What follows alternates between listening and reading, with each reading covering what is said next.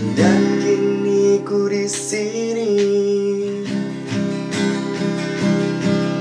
Aku dekat denganmu Kamu dekat denganku. Kita selalu bersama. Aku dekat denganmu Kamu dekat denganku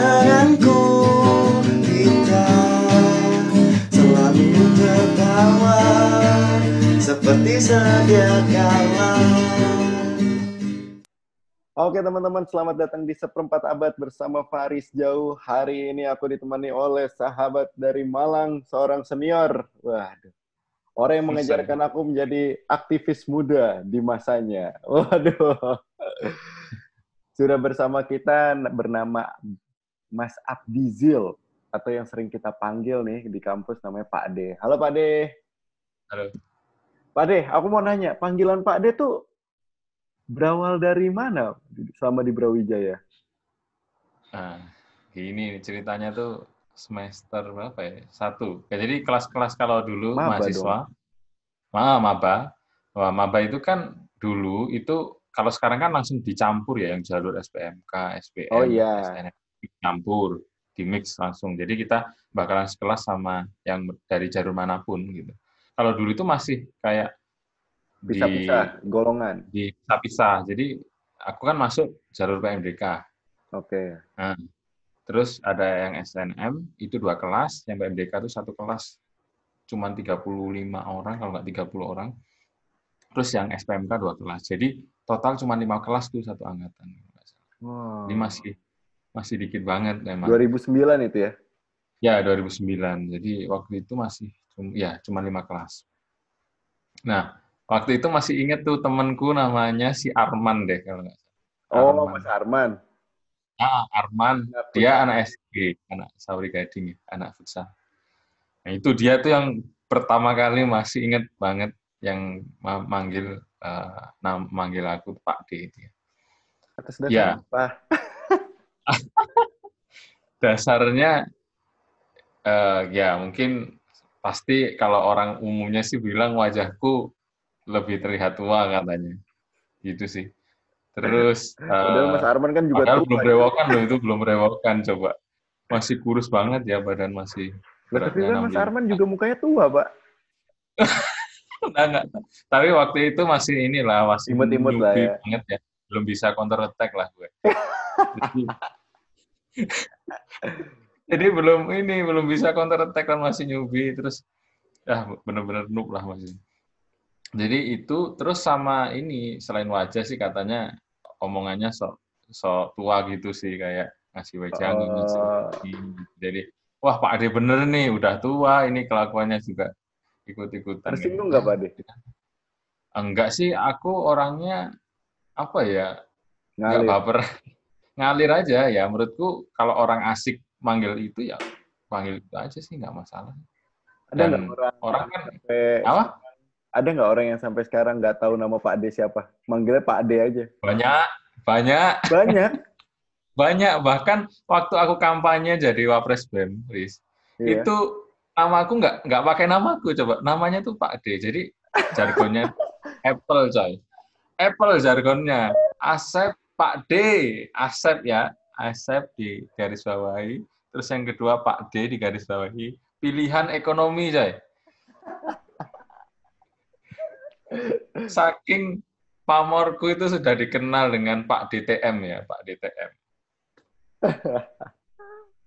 Jadi kalau buat teman-teman yang nggak tahu, Pak De ini dulu wakil ketua presiden BEM ya. Heeh. Kalau gue ketua 2000. himpunan setelah generasinya dia. 2012 ya, Riz ya? Kamu 2000. 2013? Aku 2013. Ah, iya benar. Betul, 2012. Waduh, Pak D. Kok terus selain itu apa apa pernah ada kenangan ketemu orang tiba-tiba Pak D, Pak D gitu. Tapi dia nggak tahu nama orangnya ada lagi nggak? Kenangan yang lebih Jadi apa ya? memalukan Nah, atau jadi kan lucu? gini, eh, waktu mulai ini kan apa namanya jadi kadep advo banyak ketemu orang gitu kan. Pasti kan orang eh kalau ngurus keringanan, ngurus penundaan SPP ngurusnya ke siapa sih? Pak D, Pak D itu, Pak D itu loh, Kadep Advo gitu. Terus orang orang itu kadang nggak kenal ya sama aku. Aku tuh nggak tahu dia. Dia manggil Pak D. Aku noleh. Ini siapa? Tapi ya tetap lah maksud saya kan waktu itu ya mesti iya kenapa gitu. Anu mau tanya info dong mau ngurus ini gimana ya. Dan yang Ya. paling Apa? lucunya, dan yang paling lucunya punya pasangan Ah, sama-sama dari BEM dan pasangannya namanya Mbak Ayu dipanggilnya Bude. ya karena panggilan dia sebetulnya dia kena dampak lah ya. Kena dampak dari panggilanku. Aduh, kasihan ini kan orang lain nggak salah apa-apa. Nah ini kayak sekarang Pak De. Aku manggil dirimu masih Pak De. Nah, gitu kan. Sama tuh banyak banyak ya. Maksud saya teman aktivis itu ya kalau ketemu ya akan panggil Pak D. Bahkan waktu itu ya aku jalan sama kajurku sama sekretaris jurusan manajemen Bu Sumiati ya kalau Iya, iya. ada Bu Sekjur Bu Risna. Masih ingat nggak kamu Mehran? Iya, Meisha. Ah, dari dari jauh coba manggil aku. Halo Pak D gitu. Aduh. Terus habis itu kajurku Bu Sumiati bilang ke saya, noleh ke saya gini. Eh, siapa? Mas Abdi, Pak D itu. Waduh, saya Bu. Tawa coba. Duh, Mas, kok bisa dipanggil Pak D toh, Mas? Waduh, ceritanya panjang. Waduh, jadi ke mana-mana akhirnya. Jadi akhirnya sekarang semua orang dosen-dosen kita yang lama udah pada tahu kalau dirimu dipanggil Pak De. Udah, yang dekat terutama pasti tahu kalau aku tuh. Ala- bahkan dia tahu reasonnya kenapa aku dipanggil Pak D. Aduh. Luar biasa sekali. Oke Pak De, ini jadi melanjutkan perbincangan kita. Pak De ini kan dulunya mahasiswa manajemen ya Pak De, sama Hmm. kayak aku. Ya. Eh, S1-nya manajemen jurusan apa Pak De? Kalau boleh tahu. Konsentrasi atau Konsentrasi, kalau jurusan kan konsentrasi. manajemen? Konsentrasi eh, human resource sih. Oh HR. HR ya. Aku pemasaran. Terus Pak De S2 udah beres? Gimana maksudnya? Enggak, udah udah udah lanjut S2 kan? Oh, pasti. Jadi dosen syarat minimalnya S2 harus. Berarti udah beres ya? Pasti harus Di lulus. mana Pak De? Waktu itu eh, ceritanya ada beasiswa, Riz. Namanya beasiswa dari BP3LN ya, kayak kerjasama luar negerinya Dikti. I- ya, dia punya program namanya Fast Track. Oh iya, langsung ya. Langsung. Ya, Fast Track. Jadi kondisi itu kalau nggak salah, aku wak- waktu itu masih skripsi ya, masih skripsi, tapi udah kuliah semester 1 di S2. Nah, karena posisi S1 ku belum lulus, ya mau nggak mau akhirnya S2-nya harus di Brawijaya. Hmm. Karena karena kan posisinya aku harus sidang dan lain harus nyelesain skripsinya dulu, tetap karena di perjanjian itu kalau misalnya S1 itu di dalam jangka waktu tertentu tidak segera lulus, maka beasiswanya bisa dibatalin. Oh, dan beasiswa itu tidak menentukan fakult apa universitas mana yang ditunjuk nggak ada ya? Terserah Pak. Ah, kalau nggak salah itu kampus-kampus negeri yang di oh, di dalam kampus-kampus negeri. negeri ya. Ah, kayak UGM itu ada. Ya. Tapi kan pasti mahasiswa UGM S1-nya gitu. Karena posisi S1 ini kan belum lulus kita, Riz. Iya, iya, iya. Beda dengan ya. kalau S1 kita sudah lulus, maka kita bisa double degree. Iya. Nah, dulu programnya ada dua. Ada fast track, ada double degree. Kalau Nah, double track, degree syaratnya harus lulus. oke. Pasti rekrutmennya setelah fast track. Iya. Hmm. Karena posisi skripsi ini belum lulus, maka eh, mau nggak mau ya S2-nya harus di Brawijaya. Nggak ada, nggak ada pilihan lain. Ya sebetulnya kalau dalam hati kan ingin cari eh, pengalaman di luar. Nyobain kayak aku lah Pak De ke UGM. Nah. Nah iya makanya pingin di luar. Cuman ya rezeki ya Riz ya maksud saya ya Iya, kalau iya. rezeki kan beasiswa juga ya Pak De. ah, beasiswa gitu kan. Pak De, aku mau sih. nanya deh soal Hmm. double degree. Double degree itu berarti eh, apa? Istilah kita bukan jabatan apa sih namanya? gelar Apa? Gelar, gelar kita dua. Iya, heeh. S2 itu kan kalau dalam negeri ada MM, ada MSM. Iya. Science S2, sama manajemen lo ya. Nah, kalau di luar negeri kan biasanya MBA. Iya. MBA. Kayak Ayu itu dia double degree. Mbak Ayu double degree. Iya, Ayu itu kan double degree. Jadi maksudnya S2-nya itu dua kali. Eh, jadi waktu karena waktu waktu itu kebetulan UB ada kerjasama sama salah satu universitas di Taiwan negeri ya universitas negeri di Taiwan namanya NCU National Central University Taiwan. Nah karena ada kerjasama wak- eh, kan master itu dua tahun Riz ya dua tahun jadi setahun di Malang sta, eh ya setahun di Malang setahun di Tahunnya Taiwan sana, Taiwan. AA, terus nanti lulus dapat dua gelar dari Taiwan sama dari UB. Untuk jurusan dan konsentrasi yang sama. Iya pasti. Jadi eh, gini eh, di Malang dia tuh mar- marketing kayak kamu ya. Ayu itu marketing. Oh, Terus, eh, di sana dia tesisnya eh, anu marketing tentang digital marketing dia masih ingat digital marketing sama kayak aku ya tesisnya Mbak Ayu ya. persis berarti tentang YouTube dan sebagainya itu Apa Iya, engagement digital. sih tapi. oh Oke, Iya. oke, oke. Ada ya orang yang kayak gitu ya. Challenging aja kayaknya Pak De itu. Dan Eh, apa ya? Kesempatan aja ya bisa kayak gitu mah seneng juga ya Pak De. Jadi intinya gini sih, Riz. Kalau prinsipku itu ada kesempatan, coba gitu kan. Apalagi dulu kan masih belum belum nikah, belum. Jadi intinya kita di- pada saat masih belum terikat itu, menurut saya itu waktu kita Explore. apa ya? Explore. Nah, explore. Explore. Nah, waktu itu ada fast track, ambil coba, ada double degree, coba aja. Ternyata ya karena nekat-nekat kayak gitu itu ya nyantol juga. Kemudian setelah melewati perjalanan, melewati kegiatan pendidikan yang cukup panjang, akhirnya Pak D menentukan pilihannya menjadi seorang dosen. Hmm. Sebelum Ada kita bimbang. explore yang lain pertanyaannya, pertanyaanku yang pertama emang Pak D emang pengen jadi dosen Pak D? Ah, gini, Riz. Jadi kalau orang tanya, banyak banget pertanyaan pertanyaan ini sebetulnya ya. Kalau ngobrol sama orang, kenapa sih kamu pengen jadi dosen? Orang tuamu kerja di Bank Indonesia, adikmu kerja di bank juga, kenapa kamu kok jadi dosen? Keluar dari ini ya, Zona. kayak zona nyaman keluarga lah istilahnya. Ya, kalau ditanya sih, ya aku nggak suka kerja di bank. Jujur-jujuran aja. gitu.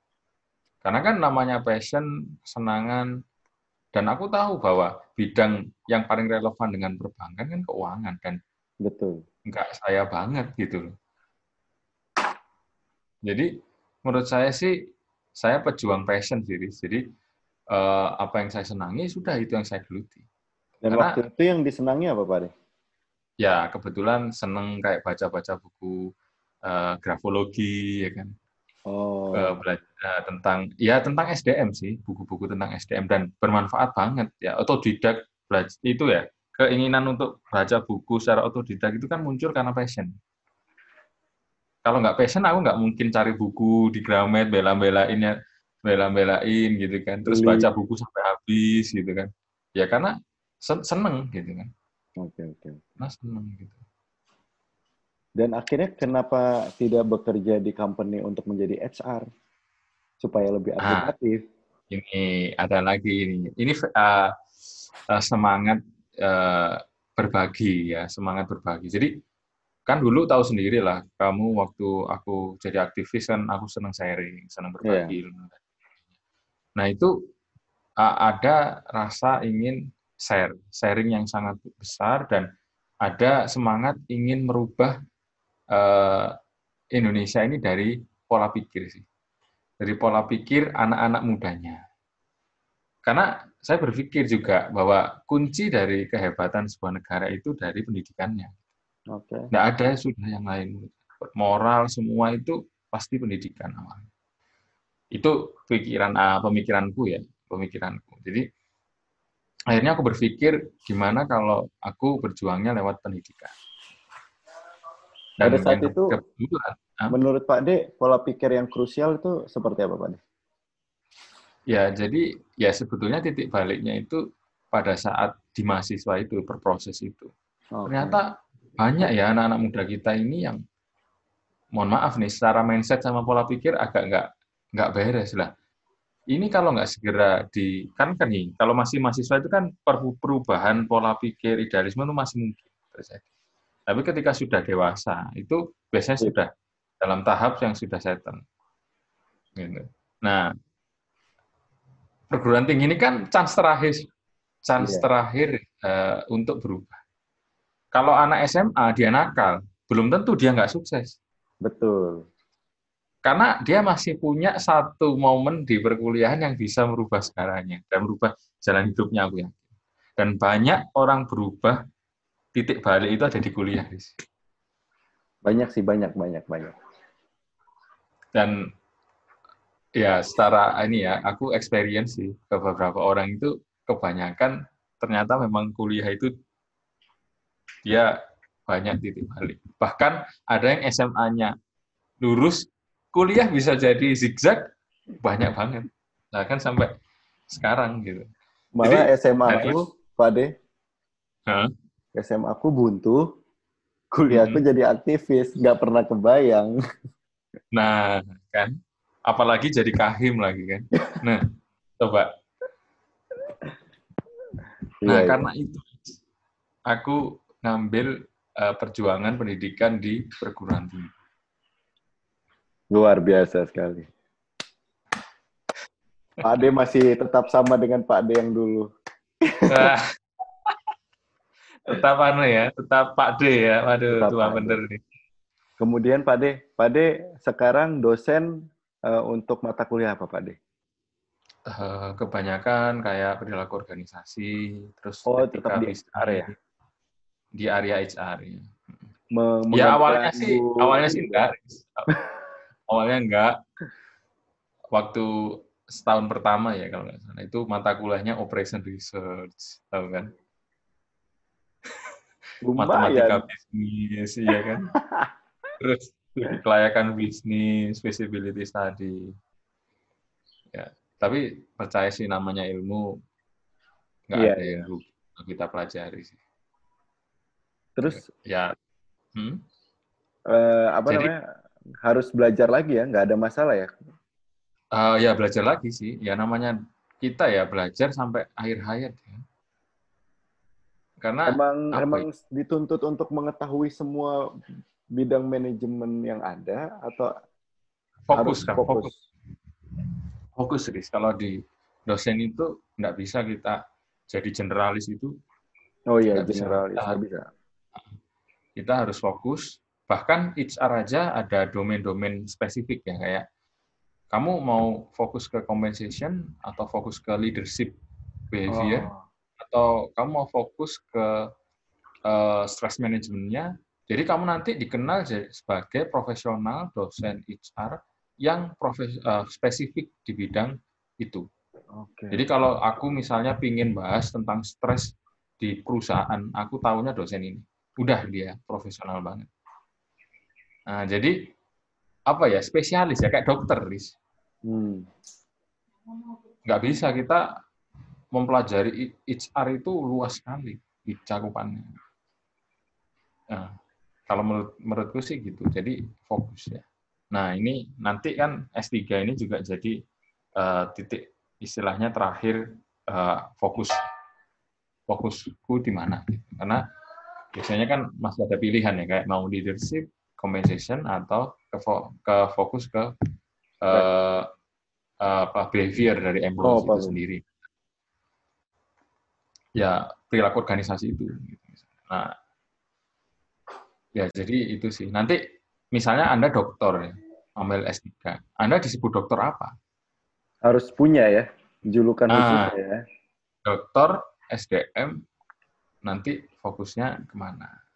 Misalnya kalau aku SDM khusus untuk UMKM. Oh. Nah, itu kan spesifik misal. Nah, nanti S3 aku disertasinya ambil objek khusus di UMKM karena penanganannya berbeda dengan perusahaan. Nice, nice, nice, Nah. nice. Nanti profesor SDM UMKM kan belum ada.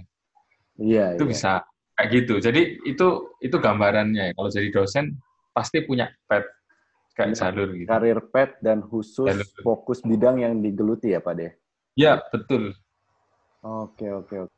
Oke, jadi salah satu hal yang emang kita harus ketahui ketika kita jadi dosen itu adalah eh, pemfokusan bidang ya Pak De, ya, seperti yang tadi dibilang ya. Hmm. Nah sekarang Pak De udah berapa tahun Pak De jadi mulai jadi dosen? Dari Oh, dulu sampai oke. sekarang, dari masuk sampai sekarang udah berapa lama? Oke. Jadi eh, waktu itu lulus S2 itu 2015, tapi early deh kalau nggak salah awalnya. Eh, waktu itu eh, sudah ujian tesis ini, sudah, sudah Oke. ujian tesis. Terus belum dapat ijazah, ada tawaran jadi dosen di salah satu perguruan tinggi swasta Di Malang. di Surabaya. Nah, di Surabaya. Oh di Surabaya. Oh, di Surabaya. Sebutin nggak ini mereknya? Ya nggak apa-apa.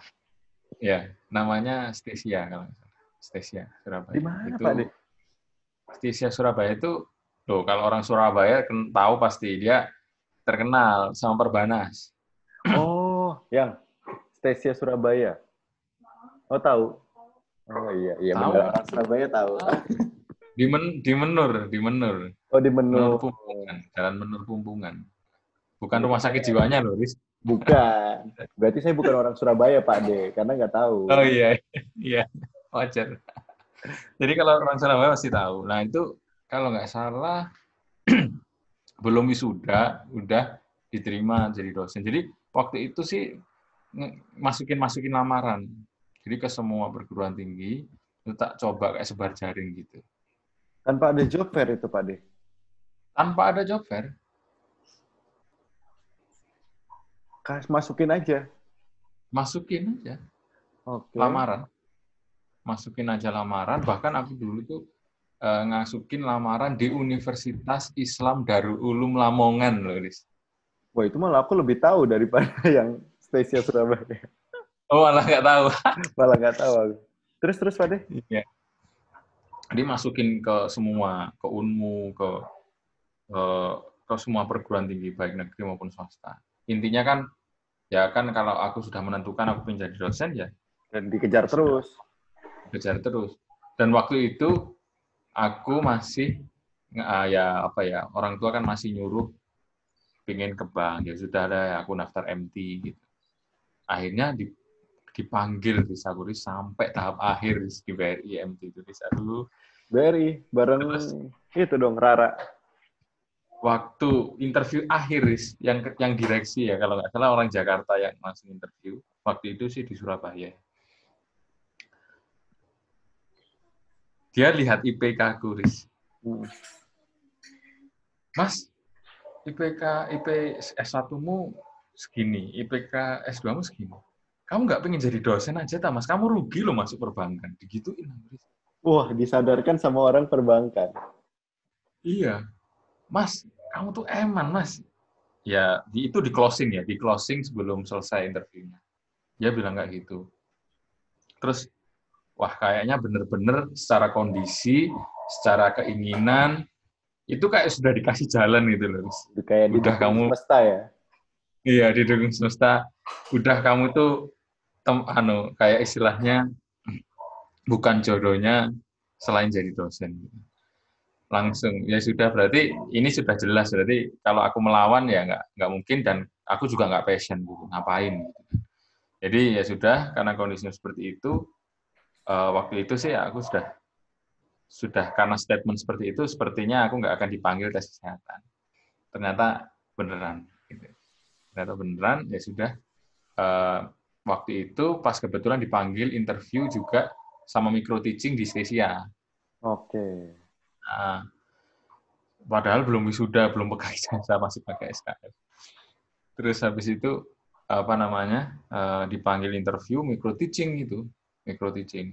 Jadi eh, suruh ngajar short lecture gitu dengan salah satu topik terus sama ditanyain motivasi menjadi dosen dan sebagainya Wah, kayak seperti interview pada umumnya sih Oke. terus eh, dia di ya, kalau swasta tuh gini uniknya Eh, kira-kira Mas Abdi nanti bakalan tetap di sini terus atau mau menjadikan ini hanya sebagai batu loncatan Terbuka aja langsung ya. Iya langsung to the point mereka gitu nggak, nggak pakai basa-basi langsung Oke, oke. ya waktu itu yang ada di pikiranku ya sudah ya karena, karena kan di interviewnya di sini ya kalau saya diterima di sini ya saya akan kerja di sini Hmm. waktu itu waktu itu ya kan seiring berjalannya waktu saya berapa ya 8 bulan ya 8 bulan pas kebetulan kalau di dosen tuh ada istilah NIDN Apa tuh? Nomor induk dosen nasional Oke. di situ kita bekerja di institusi universitas mana tuh ada. Oke. Dan itu yang menguruskan, misalnya aku jadi dosen di Stesia baru, yang ngurus Stesia. Oke. Dan itu harus segera diusulkan supaya saya nggak bisa movement. Karena kan ada prosedur untuk Jadi mengurus tetap pindah. dia. Lolos bisa bisa bisa pindah, tapi ngurusnya akan ribet. Oh. Dan kampusnya harus mengizinkan. Oh, jadi terikat gitu ya? Apa? Terikat gitu ya dia? Uh, Nah, ceritanya gini nih, lucunya. Jadi uh, karena belum lu- belum wisuda, jadi karena relatif baru baru banget Lulus. uh, lulus ya. Jadi status, jadi ada namanya website, namanya Pusat Data PP Dikti namanya, Pusat Oh, iya. Pangkalan uh, Dikti ya, Pusat Pangkalan Data Perguruan Tinggi Negeri. Nah itu bukan perguruan tinggi negeri ya, perguruan tinggi aja. Nah itu semua data dosen ada di sana. Nah PP Dikti itu ada mahasiswa, status mahasiswa, kita aktif, udah lulus dan sebagainya, ketahuan di situ. Kamu terdaftar, kalau nggak terdaftar di situ berarti kamu nggak diakui jasanya. Itu pasti yang S2, misalnya kamu S2 UGM, itu dicek kamu mahasiswa di situ bisa dicek nanti Oke. kamu mahasiswa tahun berapa.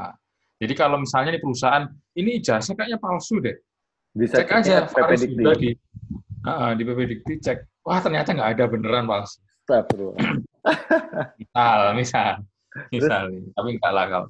Jadi itu ya. Jadi ternyata S2 status mahasiswa aku S2 Riz itu Masih aktif. Masih aktif Riz. Akhirnya pengusulan NIDN ku ditolak sama sistem. Otomatis ya, ditolak sama sistem. Otomatis. Jadi karena harus lulus dulu. Logikanya. Karena jadi dosen minimal S2. Iya, iya. Maka yang Nah, dilakukan Pak. dirimu adalah gimana? akhirnya ya tetap karena se- eh, sudah bekerja ya NID-nya ditolak terus.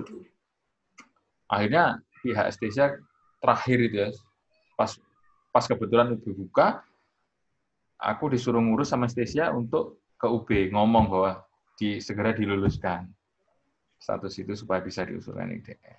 Padahal kamu udah lulus itu, Pak. Udah kompres. Su- Su- waktu itu posisinya malah sudah wisuda karena sudah bulan ke-8 ya. setelah. Tapi belum diurus secara sistem ke PP Dikti kalau kamu lulus. Jadi UB itu belum update, Iya, kan belum update, update. dilakukan Iya. secara semester, Oh, iya, iya. iya. secara semesteran. Nah itu intinya UB belum Barengan ya? update, Nah, belum update statusku. Akhirnya aku harus ngurus kan gitu, supaya Stasia bisa segera NIDN. Pas Seperti ada kebetulan- penawaran nih waktu ngomong ke UB.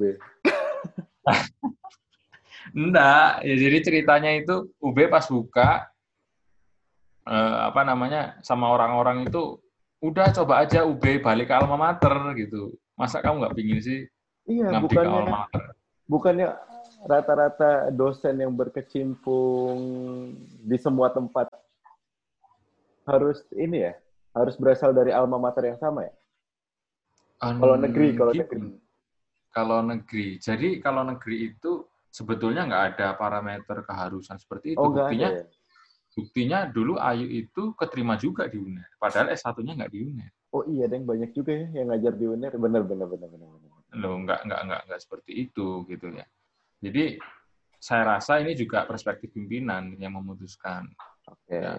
Kalau nggak ada tendensi harus seperti itu ya bisa-bisa aja. Nggak, nggak harus seperti itu. Dan akhirnya Riz, jadi lanjut lagi ya ke ceritanya. Itu uh, ada lowongan UB, terus saya ambil, saya coba. Saya uh, awalnya belum ngomong sih, karena prosesnya ternyata seleksi dosen itu panjang banget. Riz. Berapa bulan? Tiga bulan, Riz. Tiga bulan, Riz. Dari Januari sampai Maret, Riz. Ada dua, 10 tahap. Tulis semua, praktek. Campur. Wah. Amazing. Terus di Februari, akhirnya aku memberanikan diri untuk ngomong ke Stasia bahwa aku sedang mengikuti proses rekrutmen Di Brawijaya. Ya. di Brawijaya secara gentleman. Karena aku merasa aku mengkhianati komitmenku, jadi aku harus ngomong sebagai profesional. Iya, iya. Bukan aku ngambil untungnya aja. Kalau nanti aku nggak keterima, aku nggak ngomong. Kan harusnya gitu. Kalau pada umumnya orang akan berpikir ngomong pada saat diterima. Kalau nggak akan ngomong kalau nggak diterima. Tapi tapi ini kayaknya beda deh Pak. Beda beda kulturnya dunia bisnis sama dunia pendidikan deh. Iya benar-benar. Kalau di pendidikan gitu, Riz. Jadi eh, dia akan seperti itu, ya, karena eh, dia akan menghadapi resiko kalau Ya. ngomong. Paham nggak maksudnya? Paham? Nah, akhirnya aku ngomong Riz, ke ketua. Namanya kalau di sekolah tinggi ketua ya. Ketua tuh kayak rektornya. Mantap sih. Terus akhirnya ngomong ke ketua. Wah itu memberanikan diri kemulinnya tuh kayak Belum Wah, ini- pernah ngomong kayak gitu. Untuk pertama kalinya langsung ngadep ketua iya ngomong kalau saya Oh. lagi seleksi di kampus Brawijaya. Bayangkan kamu sebagai kampus yang mempekerjakan kamu, menggaji kamu, mengkader kamu, bahkan aku diproyeksikan untuk jadi pemimpin ternyata Riz di situ karena aku ngomong, baru tahu, baru tahu Riz. Karena, loh mas kamu itu kita proyeksikan jadi the next leadernya di sini kok malah daftar di tempat lain. Kecewa mereka. Dulu kamu juga, wah Bawa-bawa tes tes. Ya, istilahnya, istilahnya seperti itu. Tapi ya karena Mas Abdi ini belum punya NIDN, dan Mas Abdi ini anomali ya menurut kita. Karena kebanyakan orang akan ngomong pada saat mereka diterima, tapi Pak Abdi ini eh, Sebelum ngomong belum pasti diterima. Ini saya apresiasi gitu. Saya apresiasi keberanian. Itu ketua yayasannya itu. Setelah ke ketua kan aku ketu- ke ketua yayasan juga ngomong. Karena sama ketuanya suruh suruh langsung ngomong ke ketua yayasan. Karena mungkin kebijakan strategis. Yang kebijakan strategis.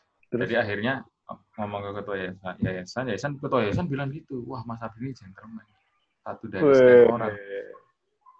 Heeh, aku juga, loh, iya tak? Wah ini, aku nggak tahu. Keputusan yang Ternyata tepat ternyata. apa yang saya pikirkan itu ternyata benar. Tidak sesuai dengan apa yang di itu ya terjadi ya. Iya, ternyata apa yang dipikirkan dan resiko yang saya pikirkan bahwa aku harus aku dikeluarkan dari Stasia itu terjadi, Riz. bener. Oke. Atau yayasannya tuh gini, ya saya apresiasi eh, apa yang disampaikan Pak Abdi, ya karena Pak Abdi sudah daftar di universitas lain, maka Pak Abdi otomatis secara otomatis eh, apa ya kayak me- apa ya me- secara tidak langsung mengakhiri kontrak gitu ya istilahnya kan Mundurkan sudah diri. tidak ya istilahnya mengundurkan diri ya jadi saya anggap Mas Abdi ini tidak eh, sudah tidak sesuai lagi dengan perjanjian komitmen kita di awal Be, mantap, Ya. mantap. jadi otomatis Pak Abdi ini harus resign harus mengundurkan diri Bu.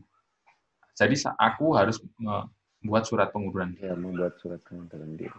membuat surat pengunduran diri kepada Stasia. Nanti kata Stasia juga memberikan waktu sebulan untuk membereskan semua pekerjaan. Karena Oh, posisinya oh, iya iya iya. aku staf jurusan Riz di sana Riz. Paham, Jadi paham. manajemen itu punya satu staf jurusan aku di sana di Stasia itu. Akhirnya aku suruh beresin karena suruh beresin sambil mereka nyari pengganti. Nyari pengganti. posisiku karena kan aku punya jabatan struktural lah intinya. Jadi harus digantikan. Aku juga proses apa ya sharing knowledge dengan yang baru gitu kan. Jadi dikasih Perlu waktu ini sebulan. ya. Sebulan gitu. Akhirnya bayangkan Riz, aku dua bulan mau nikah Riz. Dua bulan tidak punya pekerjaan. Nikah, kalau UB nggak diterima Riz. Tahu sendiri lah. Orang kalau mau nikah laki-laki harus statusnya harus punya pekerjaan itu hukumnya wajib Riz kalau di Jawa Timur. Riz. Dan Jadi, waktu itu aku bilang ke orang tua, aku dihabisin Riz. Dan aku pertama kali Riz namanya stres itu. Stres itu titik paling stres dalam hidupku Riz. Wah, aku tuh di Stesia duduk nangis Riz sambil telepon orang tua. Orang tua aku habisin aku, terutama ayahku. Karena dianggapnya Kamu masih tuh- belum pasti. Kamu itu mau nikah. Nanti gimana kalau nggak punya pekerjaan? Maafin, wah itu dihabisin aja intinya dihabisin. Dihabisin betul. Emang Dan Anda aku- suka ini ya? Anda suka tantangan ya? Kalau levelnya makin hard tuh makin suka. Jadi serius. Wah, tapi itu benar-benar nggak. Aku yakin nggak nggak semua orang berani deh. Nggak Ya semua iyalah, orang Pak. berani mengambil resiko kayak gitu. Tapi di situ kayaknya emang udah ada sir-sir itu ya. Oh, kayak ada keyakinan. Kayaknya aku keterima di Brawijaya. Kalau itu kalau aku sendiri, jujur itu nekat jujur aja nekat. Lebih nekat ya? Karena karena ya tahu sendiri Laris siapa yang nggak pengen ke Brawijaya Riz. Apalagi dulu itu kampus pertamanya dia. Nah, apalagi ya orang kan kalau pengen jadi dosen, ah, kalau di Jawa Timur kalau nggak UNER pasti Brawijaya. Iya. Ya udah itu, itu aja gitu. Jadi wah sudah nggak expect lah. Maksud saya aku nyoba itu sebetulnya ya kalau rezeki aja sih nanti ya diterima kalau nggak ya sudah. Tapi aku ngomong itu ternyata aku juga nggak menyangka bakalan disuruh keluar Riz gitu.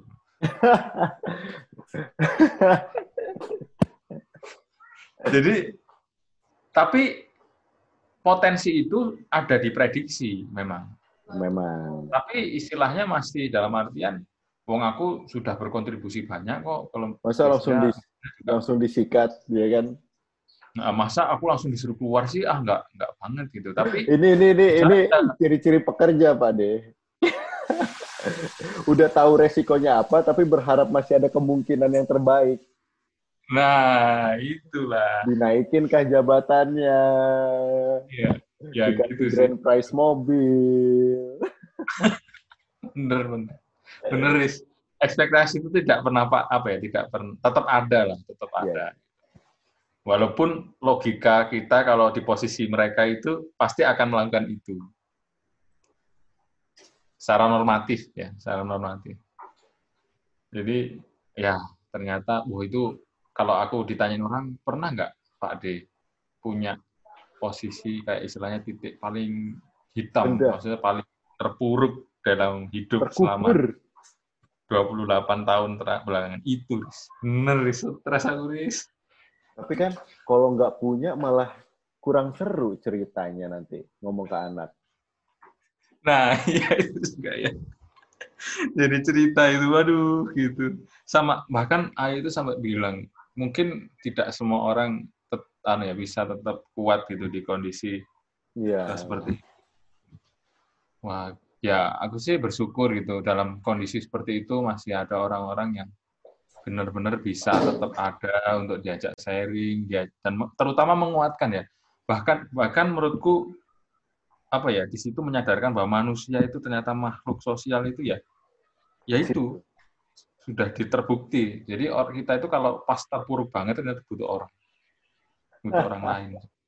Bener itu Riz. Aduh. Makanya dari karena pernah mengalami da- situasi seperti itu juga Pak De, aku kalau kerja di mana pun nggak akan misalnya tahu nih, oke aku punya kapasitas, punya kapabilitas untuk bekerja atau me- melakukan ini. Anggaplah Hmm. beberapa orang bilang aku gak bagus. Nah, Hmm, tapi ya. bertahun-tahun aku pun bekerja, aku nggak pasti nggak akan pernah me- punya pemikiran bahwa ah, gua nih udah yang paling bagus, udah yang paling baik, gue yang bisa melakukan pekerjaan Hmm. itu. Tetap gue bi- biar ya kalau gua salah ya salah, kalau gagal ya gagal, nggak ada ngomongin senior, ngomong yang paling senior lebih banyak, ngomongin yang lebih tua lebih banyak, Hmm. ya kan? Iya, iya. iya. Tapi kalau Jadi- misalnya tiba-tiba company ngasih karena loyalitas kita ngasih privilege kepada kita, ya kita terima. Iya, iya. tambah. Jadi apa ya? Experience itu memang kadang-kadang harus merasakan merasakan dan melakukan ya. Nggak bisa Betul, kita betul. cuma dengar cerita orang itu ya tetap nggak orang lain yang tak ceritain ya dia nggak akan tetap pernah bisa dapat signature dari event itu ya kejadian itu. Beda-beda lah. Sentuhannya beda-beda. Iya, makanya. Aduh. Ya, experience is the best teacher tuh bener tuh. Apa apa apa yang lo lakuin Pak De setelah lo tiba-tiba diterima diterima di Brawijaya dan siapa yang mengatakan Anda diterima di Brawijaya? Siapa Iya, dosen? Jadi waktu itu karena sistemnya sudah online semua, jadi Oh, pengumuman itu tinggal masukin ini, masukin kayak nomor pendaftaran itu di Kesian. webnya itu terus nanti kayak pengumuman SBM itu loh, Anda Oh, lulus gitu, Anda diterima senam PTN. itu. Jadi kita nggak tahu siapa yang diterima itu nggak tahu kita. Oh. Kita nggak- nggak tahu yang diterima. Walaupun pengumuman itu ada ditempel, ya ditempel juga di UB. Paham nggak maksudnya? Paham. Tapi yang ditempel di UB itu kalau misalnya orang Malang maksudnya bisa datang ke sana. Tapi kalau kita yang kayak waktu aku- waktu itu kan aku di Surabaya, Surabaya. masih lagi ah, lagi masa transisi. Sebulan itu kan masih masa transisi ke yang baru. Jadi aku harus tetap kerja masih tetap work office ya masuk. Dan masih ngekos di Surabaya juga. Jadi ya waktu itu tuh masih ingat posisi itu mau Sabtu Minggu Jumat kan pengumumannya jadi mau pulang ke Malang naik bis dan bisnya tuh penuh dan berdiri aku sambil buka HP itu di bis Tiga di jam. bis ya tiga jam Aku udah pernah. Aku udah pernah. Malang Surabaya tiga jam, tapi nggak naik bis, naik kereta, kereta ekonomi. oh kereta ekonomi oh iya iya iya kalau ada itu namanya Doho ya Iya. Nah, keretanya Eh, itu berdiri itu kemungkinan besar karena kan kita nggak beli tiket jadi kayak langsung go show kan otomatis ya kita- Model KRL kalau di Jakarta sebenarnya. ya komuter ya? Komuter. komuter. Akhirnya waktu berdiri sekitar jam berapa ya di perjalanan jam 10-an mungkin ya. Masukin itu. Masukin itu terus kode Bismillahirrahmanirrahim udahlah pokoknya klik lulus yang ada di pikiranku itu Lemes. cuman astagfirullah ya Allah gitu kan dalam artian ternyata eh, yang kemarin itu cobaan kemarin itu ternyata ini ini untuk ini gitu loh waduh udah wah dalam hati itu ah ternyata masih dikasih kesempatan kembali lagi ke alma mater gitu. mungkin doa doa orang yang selama ini dukung pada saat kemarin terpuruk itu ternyata juga di karena bantuan mereka juga alhamdulillah bisa diterima setelah melalui proses tiga bulan bis Aduh. Jadi setelah itu Pak De kan lemes banget ya. Mendapat kabar setelah melewati ujian yang luar biasa, terus habis itu diterima. Nah, habis itu lulus akhirnya jadi dosen lah di Brawijaya dengan berbagai ini. Pertanyaanku ya Pak De, gimana rasanya Pak De jadi dosen ketika dulu Pak De jadi mahasiswa? Hmm, Oke, bedanya ya. Iya bedanya. Ya, jadi sebetulnya sih eh, hanya rules-nya aja kan. Kalau lingkungannya kan sama. Kalau waktu dulu jadi mahasiswa kan eh, dalam artian kita kan jadi aktivis pasti eh, punya tujuan. Terus istilahnya masih intinya sama-sama ya kita eh, belajar supaya bisa dapat IPK bagus. Jadi akti- eh, aktivis pun juga punya prestasi ya kan. Betul. Eh, kalau misalnya teman-teman yang bisa pintar nulis ya karya ilmiah dan sebagainya tapi kalau ya s- eh, aktivitas student ya masa ya nanti malam nongkrong terus ngobrol diskusi terus pulang ke kontrakan maksud saya eh, aktivitasnya normal seperti itu terus nanti uas gitu kan terus nanti ikut komunitas, event dan sebagainya. Ya intinya kita menyibukkan diri untuk upgrading soft skill, Oke. ya kan, eh, tambah knowledge dan sebagainya. Jadi memang lebih kepada preparation buat kita ya kalau waktu mahasiswa itu preparation supaya kita ini ibaratnya aset, kita Siap. uh, persiapkan diri supaya bisa siap nanti pekerjaan. Kalau kita serius kan nanti pekerjaan mungkin bisa juga datang gitu kan. Nah, Nggak kita nggak cari dan sebagainya. Nah, ketika sudah bekerja kan lingkungannya berbeda karena kita sudah profesional dalam artian kita digaji, dikasih eh, oleh lembaga dan sebagainya. Maka ya kita sudah ada aturan pasti kan, ada aturan bekerja. Nongkrongnya juga ya. sama dosen yang dulu ngajar sama kita ya? yang dulu yang ngajarin kita. Ya, lah dulu jadi dulu itu nggak nyangka juga.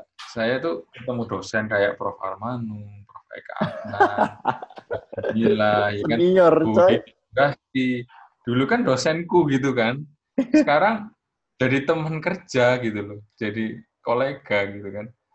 Jadi kayak beda aja rasanya gitu. Kalau mereka kalau dulu masih ke saya waktu aku jadi mahasiswa itu perlakuannya itu wah kayak luar biasa tegang gitu kan, luar biasa mereka gitu kan. Malah mereka Tapi ketika- menunjukkan sisi yang berbeda ketika jadi kolega. Nah, ketika jadi kolega tuh nyaman, enak banget mereka. Beli- Beliau-beliau itu luar biasa care dengan yang muda gitu. Nggak pelit ilmu gitu. Ya, karena ternyata memang dalam mengajar itu ada yang namanya ti- filo- apa, teaching philosophy. Apa itu? Jadi kayak filosofi kita dalam mengajar itu misalnya kayak gini. Percuma eh, mahasiswaku itu pinter tapi secara etika Jelek. jeblok. Nah, maka etika itu di atas dari keilmuan. Oke. Nah, itu namanya teaching philosophy. Lah itu kan pengaruh dalam proses pembelajaran kita. Kayak itu kelas-kelasnya Bu Lili deh, Pak. Nah, ya itu kan etika bisnis banget gitu. Nah, itu namanya teaching philosophy, Riz. Nggak semua dosen punya Oh, punya eh, teaching filosofi yang teaching sama. Filosofi yang sama. Nah. Betul. Gitu. Jadi ngajar tuh harus ada rohnya. Nggak sembarangan ngajar. Masuk dosen yang ngasih tugas. Ya harus pasti gini, harus ada aimnya, harus ada tujuannya. Karena Oke, oke. ah, gini, percuma banyak kan sekarang anak tuh pinter-pinter. Betul. tak- Emang tak emang se- dari dasarnya emang mereka udah pinter analisis juga ya, Mas ya? Kayak generasi yang udah. sekarang. Sekarang itu kritis mereka, berani. Wih, Tapi, nah ada tapinya. attitude. ada yang missing dari proses eh, moral ya kan? Eh, etika itu mereka. Karena mengkritik membabi buta percuma. Kalau sama yang dikritik merasa orang yang mengkritik ini tidak sopan ya kan? Tidak. Akhirnya maksudnya bagus jadi nggak nyampe. Iya, iya, iya. ya kan? Apalagi kita ngomong itu nggak ngelihat background orang yang kita kasih kritik. Ya nggak menghargai lah hitungannya kan.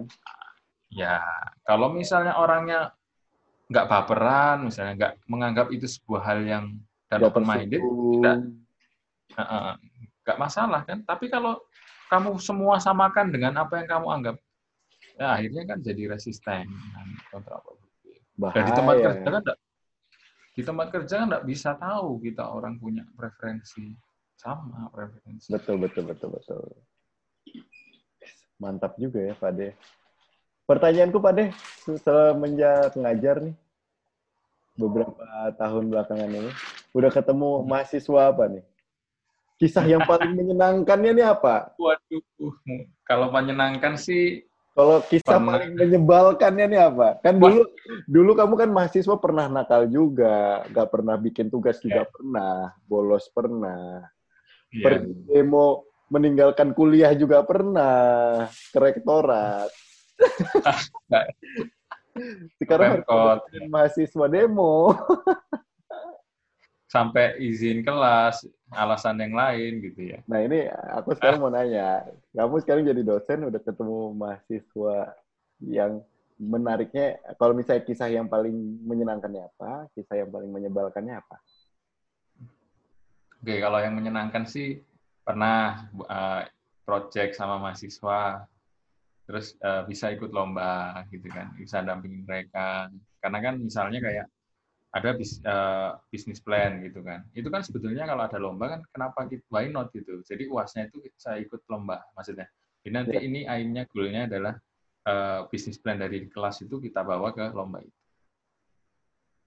ya ada senengnya sih mereka sampai finalis walaupun belum Antusias. juara tapi kan itu proses ya maksud saya mahasiswa Ya, ya. setidaknya sudah berproses gitu jadi itu menyenangkan sekali gitu bisa mendampingi mahasiswa bisa sebenarnya kan mahasiswa kalau dia suruh ikut kompetisi kan agak su- susah gitu Jurusan mereka tahu tuh bener- jurusan.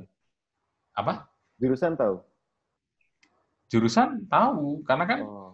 eh, dampingin sebetulnya jurusan kan menghimbau dosen untuk bisa mengencourage ya mengencourage Oh, studentnya oke. untuk mengikuti competition Nice, nice, nice. nah kan kalau aku sih Aku dulu ikut lomba kita- nggak ada yang nemenin, Pak deh. Sumpah. beda beda beda Ke UGM. dulu zaman kita Iya, itu sendiri banget gitu. Sendiri banget kalau mau berprestasi pasti nggak ada yang encourage kan Loh, kalau sekarang mandirian anak kita, generasi kita dong. ya, generasi iya pasti itu beda makanya Ya cuma Tapi kita jeleknya, nggak- jadi jeleknya gini Pak De, menang nggak menang nggak diurus. menang nggak menang laporan kan. iya iya Kalau kamu mau dihargai jurusan, kalau kamu menang ya lapor ke jurusan. iya iya iya kalau dulu gitu sih Cuman kan kalau kalau sekarang ini care ya. benar terrecord ya Iya, terrecord nice, nice, kegiatan. jadi kalau ibaratnya juga akhirnya beda Riz mahasiswa dulu dengan sekarang kalau sekarang memang serba supportif fasilitator dosen itu Oke. Nah, Wajib kalau dulu semuanya. Eh, eh, kalau tergantung dosen ya tergantung dosennya punya rules. Tapi kalau Enggak, Kalau maksudnya himbauan dari jurusan emang harus lebih suportif sama mahasiswa. eh, kalau jurusan menghimbau tapi kan anu mimbar dos mimbar kelas itu kan hak prerogatif sepenuhnya ke dosen yang bersangkutan. Betul, betul. jadi kalau kalau aku sih namanya experience competition itu kenapa sih harus ada di mahasiswa? Karena tahu kan kamu orang itu kalau nggak terbiasa kompetisi gagal gimana rasanya gitu. Dong. Nah, kalau terbiasa kan bagus nanti buat kalau kamu kerja kalah saingan sama rekan kerja kamu itu dewasa gitu loh, mature sudah Iya, iya. menyikapi. Pola pikirnya kalau juga kebentuk lah, Pak De. Sering itu teaching filosofinya juga yang yang aku pengen ada di mahasiswa itu itu salah satunya kompetitif spirit Iya, nah, itu itu namanya teaching filosofi Riz. iya, iya. iya. nah akhirnya nah itu kan salah satu tujuanku dulu masuk dosen juga karena itu bisa merubah Jadi sekarang pelan-pelan sudah mulai teraplikasikan lah ya. ya teraplikasikan yang apa ya filosofi-filosofi itu dikit-dikit sudah mulai ada di kelas gitu sehingga mahasiswa itu eh, setelah kamu kalau kelasnya Pak Abdi dapat apa dia bisa ngomong dapat ini Seram. Hmm. Seram. Saya jadi pengen kuliah diajar Pak Ade loh. wah tugasnya susah jangan Coba kalau yang menyebalkannya apa Pak Ade? menyebal pernah nih Tap- kalau di Brawijaya itu kan secara input sudah oke Ya, malah menyebalkan itu yang dulu yang di ya, tempat pertama kali ngajar sih Pernah. Oh, oke oke oke. Bukan di Brawijaya berarti ya? Bukan, bukan. Jadi ceritanya gini nih. Waktu itu namanya ngajar kan seorang dosen itu menyampaikan sesuatu, memberikan feedback setelah mahasiswa em, presentasi, setelah mereka mengkritik, setelah mereka memberikan sanggahan dan sebagainya. Betul. Ada mahasiswa kebetulan cewek ya, tapi ini contoh eh, maksudnya ini real ya maksudnya kebetulannya pas cewek ya pas cewek berkerudung Hmm. dia itu kayak apa ya waktu aku menyampaikan itu kayak celometan kayak mengatakan perkataan yang tidak sepantasnya dilakukan oleh seorang muslim berkerudung Kasar. ya kasar ya.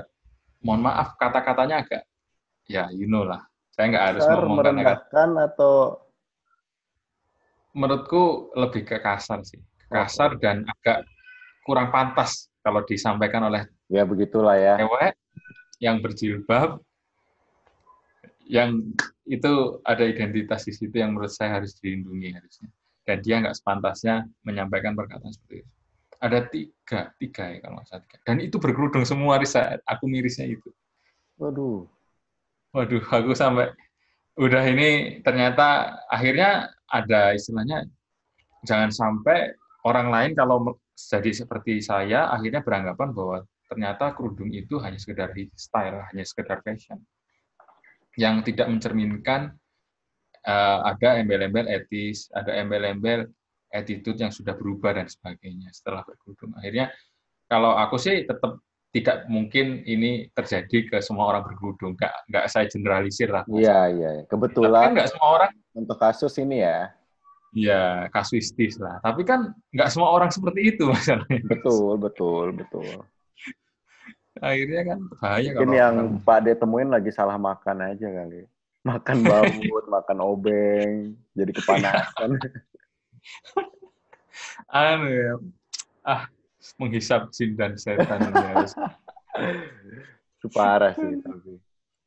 Jadi akhirnya itu first saya bener-bener marah sih. sebel ya, Jadi sebel ya.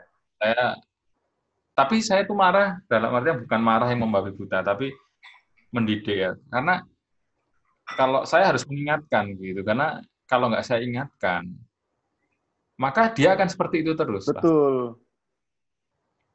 Seperti itu terus dan mung- bisa jadi selama ini didiamkan gitu sehingga dia terbiasa dan itu dianggap sebagai hal yang wajar Itu yang salah. akhirnya saya Itu yang salah Apa? kalau dibiarkan.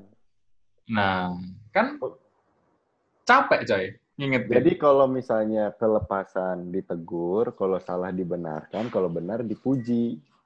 Ah, betul sekali. Itu well appreciate, respect dan sebagainya harus ada di kelas. Nah, intinya marahlah. Dalam artian aku menyampaikan loh itu kamu itu mencederai apa yang kamu pakai. Duh, Etika kamu itu sangat jauh dari identitas kamu. Ini kan kontradiktif. Orang itu dihargai dari pakaian iya. Tapi setelah kita ngobrol, setelah kita berinteraksi, maka yang kedua selanjutnya dilihat adalah perilaku kita, perkataan kita. Ya kan? Nah, kalau perilaku dan perkataan kamu tidak sesuai dengan identitas kamu, ya percuma. Aku punya pengalaman, Riz. Ini ada contoh lagi, Riz. Waktu itu kalau nggak salah, kita kalau masih waktu mahasiswa, eh, makan di dekat student center, di bawah pohon beringin. CL, Masih ingat nggak kamu? CL. Oh, sudah enggak ya kamu berarti ya? Loh, Di- C- dulu kan CL. UKM, SC, SC, Student Center. Di manajemen. Enggak, di belakang itu loh, dekat Raden Fata, kan ada Student Center. CL kan? Nah, di bawah, di bawah, bukan, di bawah Oh. pohon beringin itu ada PKL, Maba aku PKL. masih, maba aku masih. Ah, Yang gitu. nunggu gitu kan. Iya, iya, iya. Maba aku masih, Bawahnya maba. Iya, iya, iya. bawahnya Maba aku masih. tanah itu. Makan di situ terus aku maba, Pak De. Sampai baru Ah, ketemu iya. baru. Ah, waktu itu kan akhirnya dipindah kan posisinya. Nah itu di situ tuh ada cewek juga, cewek berhijab, Hmm. kesandung kabel ceritanya. Nah di situ memang ada orang benerin, benerin, Lagi benerin kabel. Heeh, di situ ada orang bangun, kayak kuli-kuli bangunan lagi benerin kabel yang dimasukin ke tanah gitu loh. Nah kabelnya ada yang keluar, terus dia itu kesandung, dia refleks, refleks ngomong salah satu kata-kata kotor, ya kan?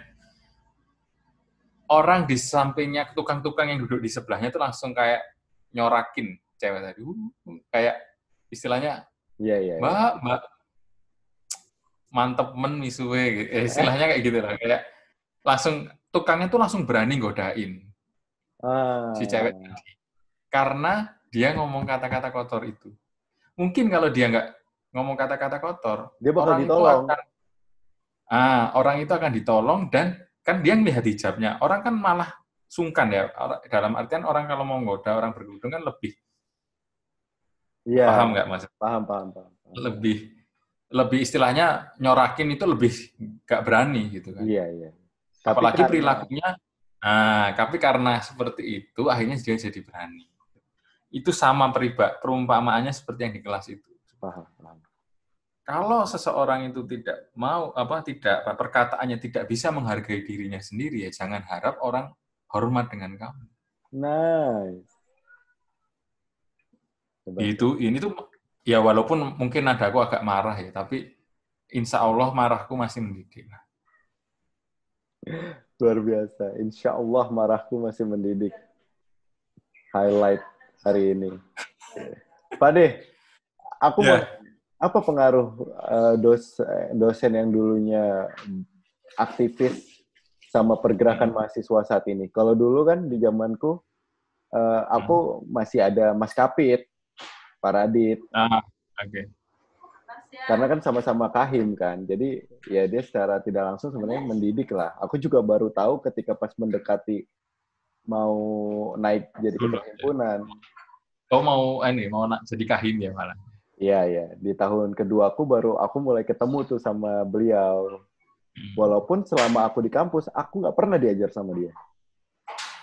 Oke, ya Pak Radit. Sekarang lagi S3 di Belgia. Iya. Nah kalau kamu gimana? Ada ada pengaruh nggak? Atau emang kamu sengaja untuk manggil BEM-nya untuk eh kamu kalau ada apa-apa ke sini atau enggak gitu? Eh, gini ya, secara lembaga kan pasti terrecord ya dosen yang dulunya memang jadi aktivis. Jadi Oh iya. WD3 ya, WD3 itu pasti sering melibatkan kayak ada kalau ada kegiatan-kegiatan kemahasiswaan itu sering dipanggil aku untuk dampingin mereka. Terus kalau ada permasalahan-permasalahan itu mesti walaupun eh, memang tugas utama dari staf PD3 karena kebetulan kan aku sudah di staf jurusan kan nggak mungkin double Iya. jabatan. Tapi tetap biasanya kalau ada kegiatan yang berhubungan kayak review proker gitu, mesti aku yang suruh review. Minta bantuan. Iya, dimintain bantuan. Biasanya yang BEM. Hmm. Yang BEM itu biasanya saya suruh review prokernya. Karena gini, anak-anak mahasiswa sekarang kadang-kadang orientasinya sudah bukan ke pergerakan. Oh Tapi iya. lebih banyak banyak Saya memantau dari jauh. Iya. Tahu sendiri kamu kalau ada cerita-cerita kan dari teman-teman. Sebenarnya kalau apa? Karena dulu aku mimpinya punya ikatan alumni yang kuat dan kebetulan Hmm. tahun ini HMJM bakal bikin ah. semua alumni lintas generasi sampai yang paling tua Iya. di Jakarta. Jadinya aku sampai sekarang tuh masih nyaut lah sama Pak Radit, sama Bilal itu masih nyaut kalau anak-anak sama Malika. Setiap Malika. ada setiap ada kahim baru tuh pasti pasti ngobrol. Danti, Danti itu ya. Iya, Danti, Tatan gitu. Tatan. Dan kamu pun ternyata begitu ya. Apa? Dan dan ternyata dirimu juga begitu ya, Pak ya. Iya, pastilah. Loh, aku sering sharing sama Bilal, sama Malika itu. Sama siapa? Pak Radit itu tentang kondisi sekarang. Ya, mereka mesti menyayangkan. Tapi ini juga, kita juga harus sadar bahwa kondisi kita dulu jangan disamakan juga dengan Betul. kondisi mereka saat ini. Karena case-nya tidak sama. gitu. Dinamika kampusnya beda lah, Pak. Prosesnya juga Beda. biarin mereka yang ngerasain kan. beda. Jadi ada yang bisa kita ini, ada yang sudah tidak relevan dengan anak-anak sekarang. Karena apa ya lingkungan cara didik orang tua, cara lingkungan mereka SMP SMA pun sudah jauh. Bahkan ketika kita maba prosesnya ospeknya pun jauh sudah tidak sama. Jadi kalau kita mengharapkan mengekspektasikan sesuatu yang sama dengan kita dulu ya salah sendiri kita.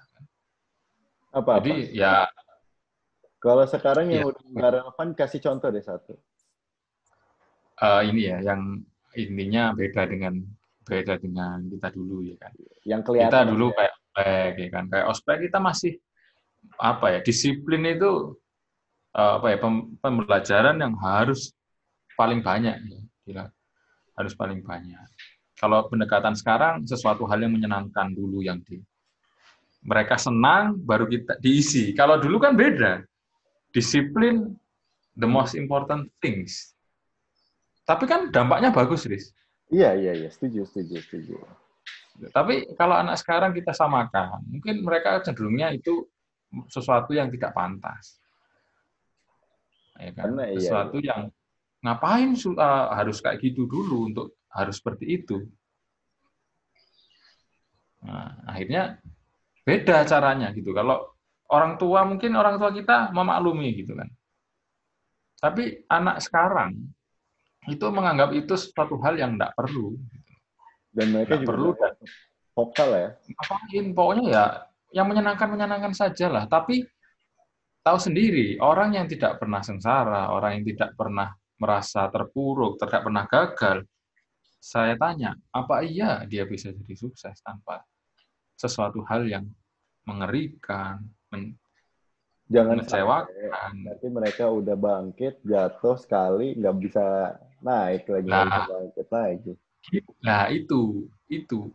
Kadang kan kita bisa create ya, maksudnya kita create suatu event yang membuat mereka bisa merasakan hal itu. Tapi sesuatu hal itu sudah dipandang tidak pantas gitu kalau kita lakukan lagi sekarang. Iya, iya. iya. Ya akhirnya kalau nor, mungkin proses seorang itu normal normal ya ya oke okay, gitu. Tapi kan apa semua orang lempeng saja betul, seperti betul. itu. Betul betul. Luar biasa sekali Pak Deh. Luar biasa. Ini karena ngabuburit waktunya sudah semakin mendekati jam buka.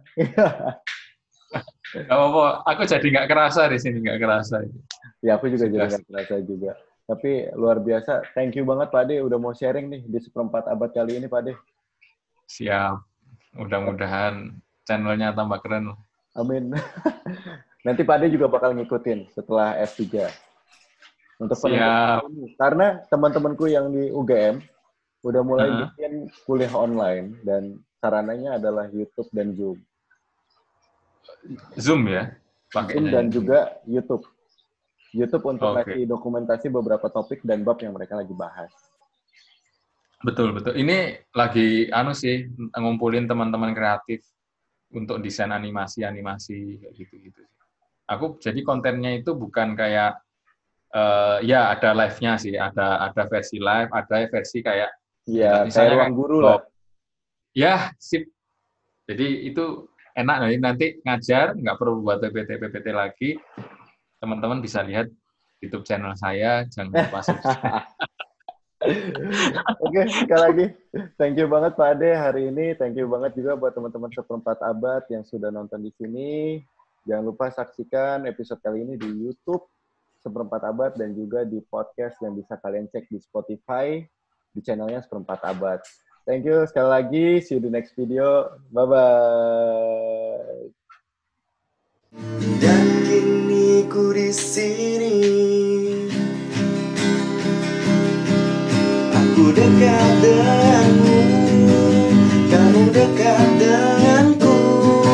Kita selalu bersama. Aku dekat denganmu dekat denganku Kita selalu tertawa Seperti sedia kala